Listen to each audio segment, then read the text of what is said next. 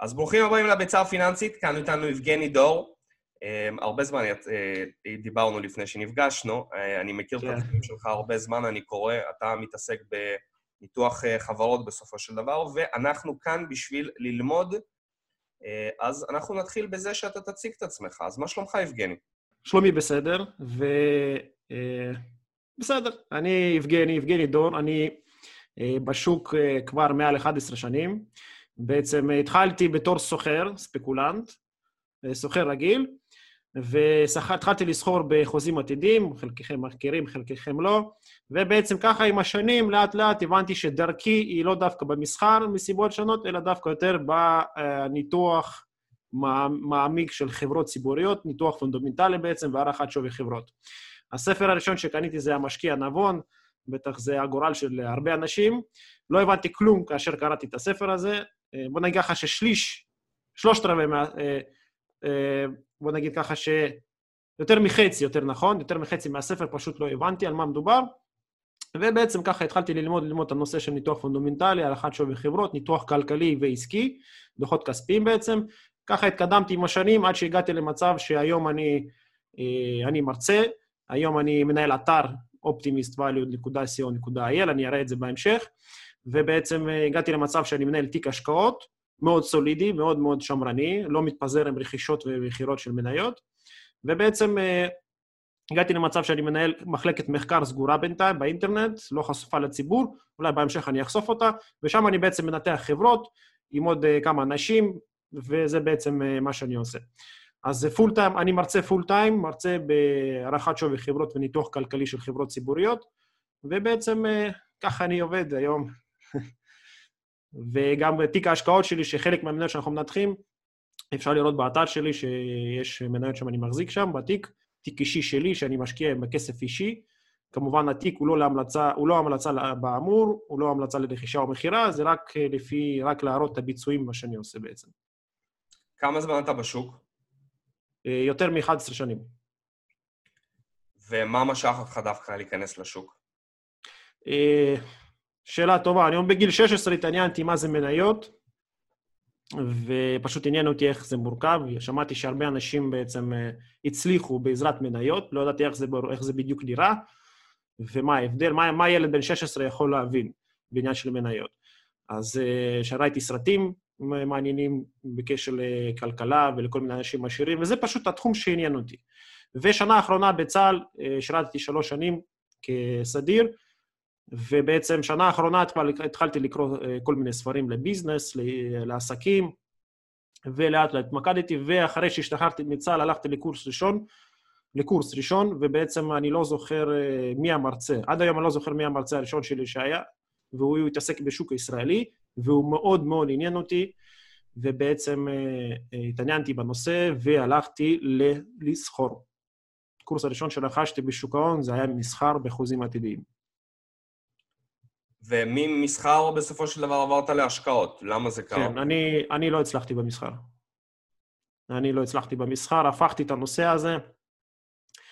Uh, הפכתי את הנושא הזה, פיתחתי אלגוריתמים, היה לי גם צוות שפיתחנו אלגוריתמים, אני לא הייתי מפתח, אבל היה לי צוות מתכנתים שהיינו מפתחים אלגוריתמים מסוימים למסחר, עושים Backtasting לכל מיני אסטרטגיות. עשינו Backtasting ל-S&P 500 לחוזה עתידי, פיתחנו יותר מ-90 אסטרטגיות שעובדים, מבחינת אלגוריתם, ובסופו של דבר כל ה-90 האסטרטגיות הפסידו לנו כסף. היו אסטרטגיות שהרוויחו חצי שנה, ואז חצי שנה אחרת, אה, שנייה, מחצי שנייה של השנה היא בעצם מפסידה האסטרטגיה. היו אסטרטגיות שעובדות מעולה כשהשוק רגוע, וברגע שהשוק מתחיל להשתגע מסיבות כלכליות והשפעה של חדשות על השווקים, אסטרטגיה מתחילה להפסיד כסף. בסופו של דבר כל האסטרטגיות בטווח הארוך הפסידו כסף. ולסחור ידנית על פי שיקול דעת, אני גם לא הצלחתי. הייתי סוג של אה, מאוזן באפס כל הזמן, פעם מרוויח, פעם מפסיד, ובעצם עמלות קצת אכלו לי את התיק, עד שהפסקתי את פעילותי במסחר ועברתי להשקעות. כבר במהלך הדרך ששכרתי, כבר במהלך התקופה הזאת, כבר התחלתי לאט לאט להתעניין בנתונים כלכליים, בדוחות כספיים, סעיפים, מדדים וכדומה. אוקיי, ובזמן האחרון, בסופו של דבר, אני, אני נגיד הכרתי אותך מהאתר שלך כשהייתי צריך לקרוא מידע לגבי ניתוח חברות ולגבי כל מיני נתונים שיש אותם בשפה האנגלית, אבל בשפה העברית אני לא הצלחתי למצוא, אז אתה הופעת לי הראשון בגוגל, אני חייב לציין. כן, אני פשוט לקחתי את כל הנתונים ש... בעצם דוחות כספיים הם, הם בנויים על תקינה חשבונאית שהיא דומה. אנחנו מדברים על תקינה ישראלית ותקינה של אמריקאים, GAAP, הם בעצם, התקינה עצמה היא דומה והסעיפים הם דומים. אז המדדים, מדדי תשואות, מכפילים, פיננסים, כל זה, גם אה, בעברית וגם באנגלית, לא משנה אם אנחנו מתייחסים לחברה אמריקאית או חברה ישראלית, החישובים הם אותם חישובים, אוקיי? פחות או יותר הם אותם חישובים כאשר מנתחים חברה. בעצם כל מדד, כל סעיף שהוא באנגלית, אפשר לתרגם אותו לעברית. אתה מתמקד יותר בשוק הישראלי או בשוק האמריקאי? בשוק האמריקאי, אבל בשנה וחצי האחרונים, בעצם, האחרונות, בעצם אני אה, אה, התחלתי להיכנס לשוק הישראלי, כי הלקוחות שלי ביקשו ממני, והתחלתי להתעניין בשוק הישראלי וראיתי שיש הרבה פוטנציאל בשוק הישראלי. אני יודע שהרבה אנשים נגד שוק הישראלי ואומרים שאין פוטנציאל והמשק הוא לא במצב טוב בגלל הקורונה כמובן, אבל uh, אני רואה הרבה הזדמנויות בשוק הישראלי ויש פוטנציאל. לא כמו שוק האמריקאי כמובן, אבל אם מדובר בהערכת שווי מקצועית, אז uh, דווקא השוק הישראלי נותן הרבה הזדמנויות היום. אוקיי, okay, אז בואו נתחיל מהנושא של איך אנחנו נכנסים לעולם ההשקעות. אילו דברים אנחנו צריכים לבדוק כשאנחנו נכנסים לזה, ובואו נפרט על זה לקהל הרחב. אין בעיה. קודם כל, עולם ההשקעות הוא מאוד, אה, אה, מאוד רחב, מאוד מעמיק ומאוד מושך, ומאוד מאוד מעניין. פעם אה, מדריך שלי לקרב מגע אמר שהדבר הכי טוב שבן אדם יכול לעשות זה להתאמן, זה ספורט, פעילות גופנית. אז אני אומר את זה אחרת. אחד הדברים הטובים שבן אדם יכול לעשות זה להשקיע את כספו במניות. ולהרכיב תיק מניות. ותיק השקעות כמובן, אני מתכוון. עכשיו, אה, קודם כל, כשנכנסים בכלל לניתוח חברה, נתחיל מזה. קודם כל צריך להתעניין בחברה עצמה. צריך להבין מה החברה עושה. צריך לדעת מה החברה עושה. אם נדבר על חברת שופרסל או שטראוס, אז כמובן שרוב האנשים יודעים מה החברה עושה. אנחנו משתמשים במוצרים של החברה יום-יום כמעט. אם אני מדבר על חברת, נגיד, כמו חברה לביוטכנולוגיה, אז רוב האנשים לא יבינו מה החברה עושה. אז לאותו בן אדם שלא מבין מה החברה עושה, אין טעם לנתח אותה עד שלא יבין מה היא עושה מבחינת הפעילות העסקית. כאשר מדובר בחברה שכן בן אדם מבין, הוא יכול כבר בשלב הזה להיכנס לפ... לפעילות הכלכלית של החברה ביחד עם פעילות עסקית. זאת אומרת, אם בן אדם פחות או יותר מבין מה חברת שופרסל עושה לצורך הדוגמה, אז הוא יכול להיכנס לפעילות כלכלית ולהתחיל לנתח אותה ולהבין פחות או יותר באיזה מצב היא נמצאת, מבחינת, מבחינת הרווחיות, מבחינת ההכנסות, הוצאות ונכסים, התחייבויות וכדומה, ותזרימי מזומנים. אז אני אשתף כרגע את המסך. כרגע אה, אני אדבר על אה, סדר שלבים, מה בהתחלה, סדר שלבים התחלתי, מה הבן אדם משקיע אמור לעשות, והוא נראה ככה, תכף אני אשתף את זה. אוקיי, זאת הטבלה שאני עובד איתה, אני בניתי אותה לעצמי, פשוט היא נוחה לי מאוד. וקודם כל, שאני, מה שאני בודק אה, בניתוח חברה זה המכפילים פיננסיים. מכפילים פיננסיים הם אינדיקטור, אינדיקטור טוב באיזה מצב נמצאת החברה מבחינת המחיר, למה שהמחיר, למה שהמשקיע משלם, למה שהוא מקבל. יש הרבה עיוותים מבחינת המכפילים ואין להתייחס אליהם כמקור כדאיות להשקעה וקבלת החלטות, אלא המכפילים הם בעצם רק מסמנים לך איפה המניה נמצאת. האם מניה יקרה או מניה זולה. אז אה, קודם כל אני בודק מכפיל רווח. מכפיל רווח, פחות או יותר, איפה המניה נמצאת. היום נחשב תיאורטית שאם מכפיל רווח נמוך מ-15, אז בעצם החברה נסחרת בזול. זה לא הכי נכון, אוקיי? זה לא נכון, נכון, יש פה הרבה עיוותים והרבה אה, דברים שצריך לבדוק לפני זה, אבל זה אינדיקטור ככה תיאורטי שבעצם פחות או יותר מסביר לי איפה החברה נמצאת. מכפיל רווח צמיחה, אותו דבר, כאשר מכפיל רווח צמיחה מתחת לאחד, אני אסביר את זה ככה בכללי, זה אומר שמחיר המניה נסחר מתחת לשיעור צמיחת הרווחים, שימו שים, שימו לב. מחיר המניה נסחר מתחת לשיעור צמיחת הרווחים. מה, איזה רווחים אנחנו מתכוונים? לרווח נקי. מכפיל הון, מכפיל הון מוחשי, גם נחשב ככל שהוא יותר נמוך, ככה החברה נסחרת זול יותר. אבל מה אנחנו יודעים? שאפילו במיתון 2008, אה, הרבה חברות טובות לא נסחרו מכפיל הון פחות מ-1.5. אפילו במיתון 2008 פיננסי נדל"ני, המניות, המניות אה, חזקות לא הגיעו מתחת למכפיל של 1.5. אז המכפיל הזה הוא קצת אה, אה, גם נותן לי אינדיקציה איפה החברה נמצאת, אבל הוא לא משהו שהוא קובע לי להשקיע או לא, כמובן. אחרי מכפילים, מה שאני בודק זה מדדי תשואות, וזה אחד האינדיקטורים החשובים ביותר, מה שאני בעצם מצפה מהחברה. מכפיל על ההון, תשואה על ההון, סליחה, ROE, בדרך כלל גישה תיאורטית אמורה להיות מעל 15 אחוזים. זאת אומרת, אה, ככה בדרך כלל אצל האנליסטים אומרים, זה סוג של שיחת מסדרון, נפגשים שני אנליסטים ואחד שואל את השני, מה אתה חושב על החברה ככה וככה? השני שואל אותו, מה עם הרועי שלה? אוקיי? יש פה, יש סוג של סלנג פיננסי כזה. הרועי, מה עם הרועי שלה? בדרך כלל נחשב, אם הרועי מעל 15 אחוזים, גבוה יותר מ-15 אחוזים, החברה אה, נחשבת לכדאית להשקעה, כי אם לא, חבל בכלל על הסיכון, אוקיי? ROE מקובל בתור משהו שהוא אה, השקעה פוטנציאלית לעתיד. זה בעצם, ROE זה תשואה להון, הון בעלי מניות זה כמה הון של בעלי מניות מניבים לי כסף. אוקיי? זאת אומרת, אם יש לי הון של מיליון שקלים, 15 אחוזים זה בעצם 150 אלף. בעצם המיליון האלה עובדים, אה, אה, מניבים לי כסף, אוקיי? ככל שה-ROE גבוה יותר, ככה החברה נחשבת ל... רווחית יותר. בנוסף, מדדי תשואות זה ROA, תשואה לנכסים, כמה הנכסים של החברה מניבים לי כסף, אוקיי? זה גם מדד תשואה מאוד מאוד חשוב. ROIC זה תשואה הון מושקע, בעצם החברה מגייסת כסף, הון זר והון עצמי, היא משקיעה במשאבים, היא מתפתחת, וכמה היא, היא בעצם מניבה תשואה, כמה תשואה היא רושמת על ההון שהיא השקיעה. בסדר? Mm-hmm. ROTA, ROTE זה בעצם תשואה על נכסים מוחשים ותשואה על הון מוחשי. פה אנחנו בעצם, מה שאנחנו לוקחים, אנחנו לוקחים את התשואה על כל הנכסים והון בעלי מניות, ללא, ולא מתייחס, מתייחסים לנכסים בלתי מוחשיים. מה זה נכסים בלתי מוחשיים? מוניטין, פטנטים, אה, אלגוריתמים, סימני מסחר, נוסחאות סודיות כגון קוקה קולה, אוקיי? זה כבר ידוע. אבל רוב העסקים היום הם כן, כן אה, מתבססים על נכסים בלתי מוחשים, יש עסקים שמתבססים בעיקר על נכסים בלתי מוחשים, כגון אלגוריתמים וחברות סייבר וכדומה.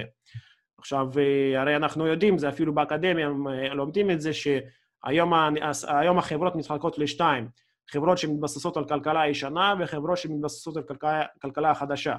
אוקיי? כלכלה ישנה זה בתי בתי חרושת, בעצם מפעלים, ציוד וכל מה שהוא מוחשי, הוא בעצם מה ש... זה מה שיוצר את הרווח לחברה. אם אנחנו מתייחסים לחברות עם כלכלה uh, חדשה, זה בעצם החברות שמתבססות נכסים בלתי מוחשיים. אם חברה מתבססת נכס בלתי מוחשי, כגון אלגוריתם, תוכנה מסוימת, כגון זום, אוקיי, שאנחנו משתמשים כרגע, זה, זה החברה שמניבה רווחים מהנכסים בלתי מוחשיים. אוקיי? אז uh, ככה זה עובד. חשוב, כשאנחנו פותחים את הדוח מאזן, לבדוק אה, בין השלבים על, על איזה נכסים החברה מתבססת. אוקיי, אז אה, יחסי נזילות גם, זה קודם כל זה השלב הראשוני שאני עושה, אה, והחלק השלישי שאני בודק בשלב הראשוני זה היחסי נזילות. זה יחס שוטף, מהיר ומיידי. זה בעצם כושר הפירעון של התחייבויות שוטפות של הפירמה. זאת אומרת, כל, ככל שהיחס גבוה יותר, ככה הכושר פירעון שלה גבוה יותר, ככה החברה בעצם, במילים אחרות, יותר עמידה פיננסית, יותר עמידה כלכלית. ואני, אם אני מחליט להשקיע בחברה, אז היחסי נזילות בעצם הם אה, מציגים לי את הכושר פירעון, בעצם אה, מציגים לי את, ה, אה, את החוזק הפיננסי של החברה, ואני יכול להשקיע בביטחון שאני יודע שאם החברה אפילו נקלעת לקשיים כלכליים והיא מפסיקה להרוויח מסיבות כלשהן, ההתחייבויות השוטפות שלה שבעצם תוך עד 12 חודשים, הרי התחייבות שוטפת זה עד 12 חודשים או תקופה כלכלית מוגדרת מראש, החברה יכולה לעמוד בהתחייבויות האלה בתקופה הקרובה. יפה, עכשיו, מה עוד אני בודק? אני מאוד לבדוק שיעורי צמיחה. אה, שיעור צמיחה בהון עצמי למניה, רווח נקי למניה ומכירות למניה. ככל שזה יותר, ככל שהחברה יותר צומחת, ככה שיעורי צמיחה גבוהים יותר, אוקיי? זאת אומרת, שיעור צמיחה ממוצע, אני מתכוון ל-CAGR, בחמש שנים ממוצע. אני מתייחס לככה, יש לי אה, שלוש קטגוריות של חברות צמיחה. מעל 20 אחוז בעצם חברת צמיחת מהירה, אוקיי? קשה למצוא חברות כאלה במחיר הוגן. אה, חברת צמיחה ברמה בינונית זה בין 10 ל-20 אחוזים, אוקיי? וצמיחה איטית זה בין 2 אחוזים ל-10 אחוזים, ומהחברות צמיחה אה, בשיעור נמוך, אני בעצם מצפה שהחברה תשלם לי דיבידנד אה, משביע רצון, שאני ככה אהיה מרוצה בתור משקיע. אז פה בעצם כאשר אני מנתח שיעורי צמיחה, אני מבין על איזו חברה מדובר בעצם, לאיזה חברה אני מתייחס ומה החברה שלי עושה, אוקיי? זה בעצם מה שאני אה, בודק. עכשיו, אחד הדברים החשובים שאני מאוד רוצה לראות זה השולי רווח, אוקיי? מה זה שולי רווח? שיעור רווח גולמי, תפעולי ונקי.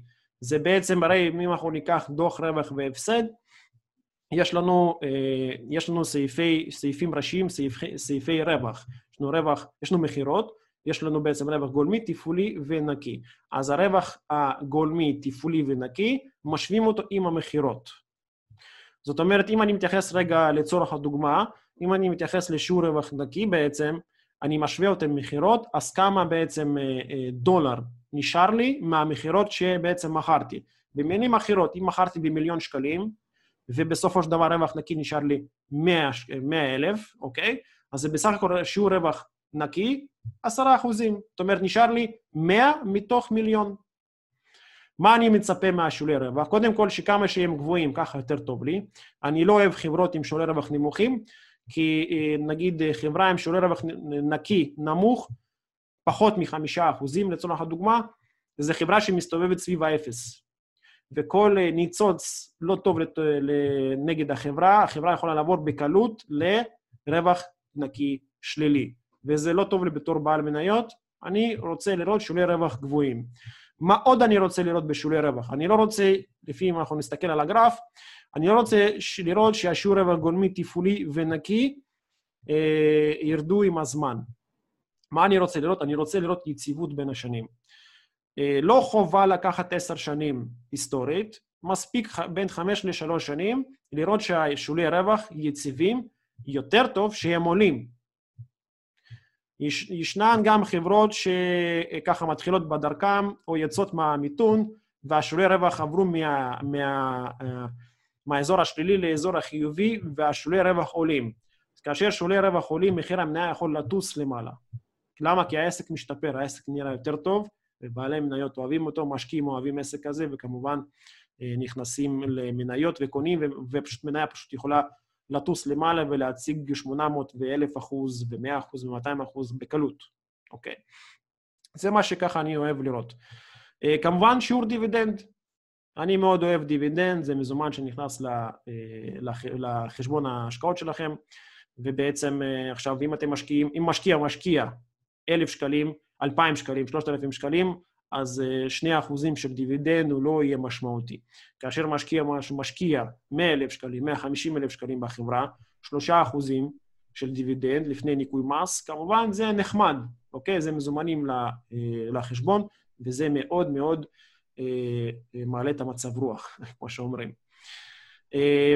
מה עוד? זה בעצם הפרמטרים ככה, זה בכלל, זה בכללי להסתכלות על החברה על התמונה הכללית, תמונת המצב של החברה, מה היא עושה, איפה היא נמצאת בעצם, ומה אני מצפה מהחברה. לאחר מכן, כמובן, אני מתחיל לנתח דוח רווח והפסד, מאזן, תזרים מזומנים, אה, מתחיל לנתח את הפעילות העסקית, ובסופו של דבר אני עושה לה הערכת שווי. הערכת שווי אני מבצע לפי שלוש מודלים, אחד ביניהם זה ההיוון תזרים מזומנים, זאת אומרת, יש לי אה, מודל אחד, אני מתייחס למה שהחברה בעצם מציגה לי היום, מה שהיא שווה היום. מודל מספר 2 ו-3, מה החברה, אני פונה בעצם לעתיד של החברה עם חיזוי עתידי, ומהחיזוי העתידי אני מבין באיזה מחיר אני רוצה לקנות את החברה היום, אוקיי? וככה בעצם אני פועל. מצוין. תקשיב, יש פה הכל מסודר, זה, אני חושב שזה יועיל מאוד לכל ה... גם, גם לי בסופו של דבר שאני מתעסק בזה וגם לקהל שצופה בזה, אז אני רק רוצה להגיד שכל מה שאתם רואים פה, אתם יכולים להיכנס לאתר של יבגני שדיברנו עליו בהתחלה, ויש פירוט על כל, אה, על כל נתון פיננסי כזה או אחר. כן, אני, אני רוצה... זה מה שחשוב. אני אראה את האתר, שימו לב, אתם יכולים להיכנס פה לאתר, יש לכם פה כתבות. אה, כתבות מעניינות, אני מאוד ממליץ לכם לקרוא על הכתבות, ויש לכם פה את האזור של וויקי. האזור של וויקי, בעצם אנחנו לוקחים פה את כל המדדים, מכפילים פיננסיים, דוח רווח והפסד, מאזן תזרים מזומנים, ניתוח חברה ועוד כל מיני מדדים ופרמטרים חשובים כדי, לנתח, כדי לנתח את החברה. אתם פשוט נכנסים פה לוויקי, בין, ב, ב, לא משנה באיזה חברה אתם מתמקדים, באמריקאית או ישראלית, פשוט אתם יכולים להיכנס ויש לכם נתון הסבר גם באנגלית וגם ב, גם בעברית. אתם בעצם נכנסים ואתם יכולים ללמוד. אתם יכולים ללמוד, וזה ביחד עם הנוסחה לחישוב וכדומה. ממליץ לכם להתחיל משולי רווח, זה מאוד מאוד עוזר. אני חייב לציין שזה בין האתרים הבודדים שיש בארץ שמסודרים ככה בצורה הזאת, אה, וכל הכבוד באמת על ההשקעה. תודה רבה. אני עוד אוסיף פה עוד הרבה, יש הרבה דברים להוסיף, הכל יהיה עם הזמן.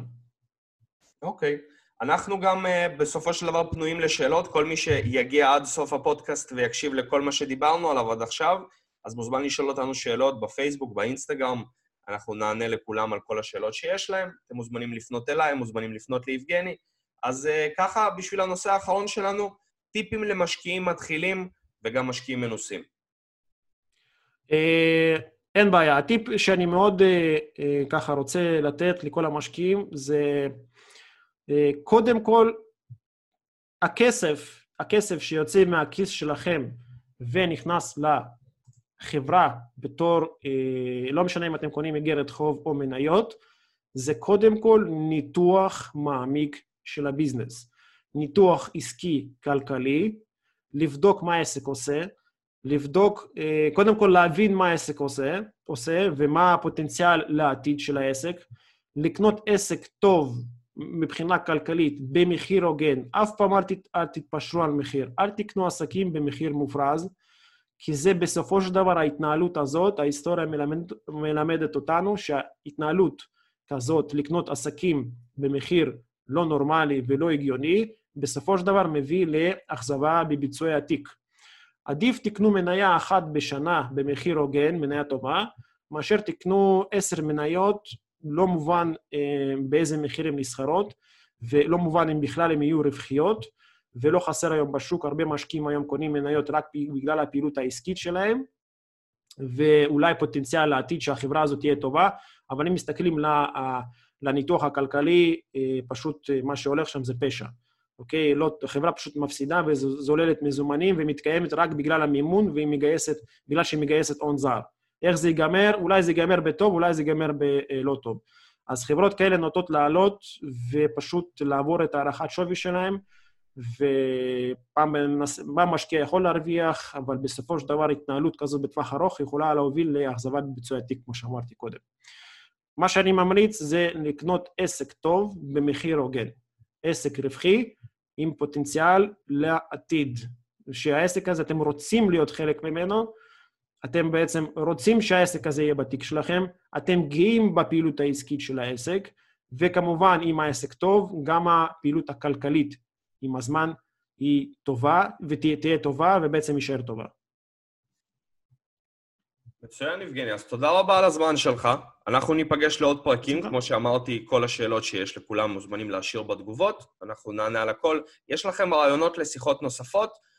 תכתבו לנו בתגובות, ואנחנו נעשה על זה פרק.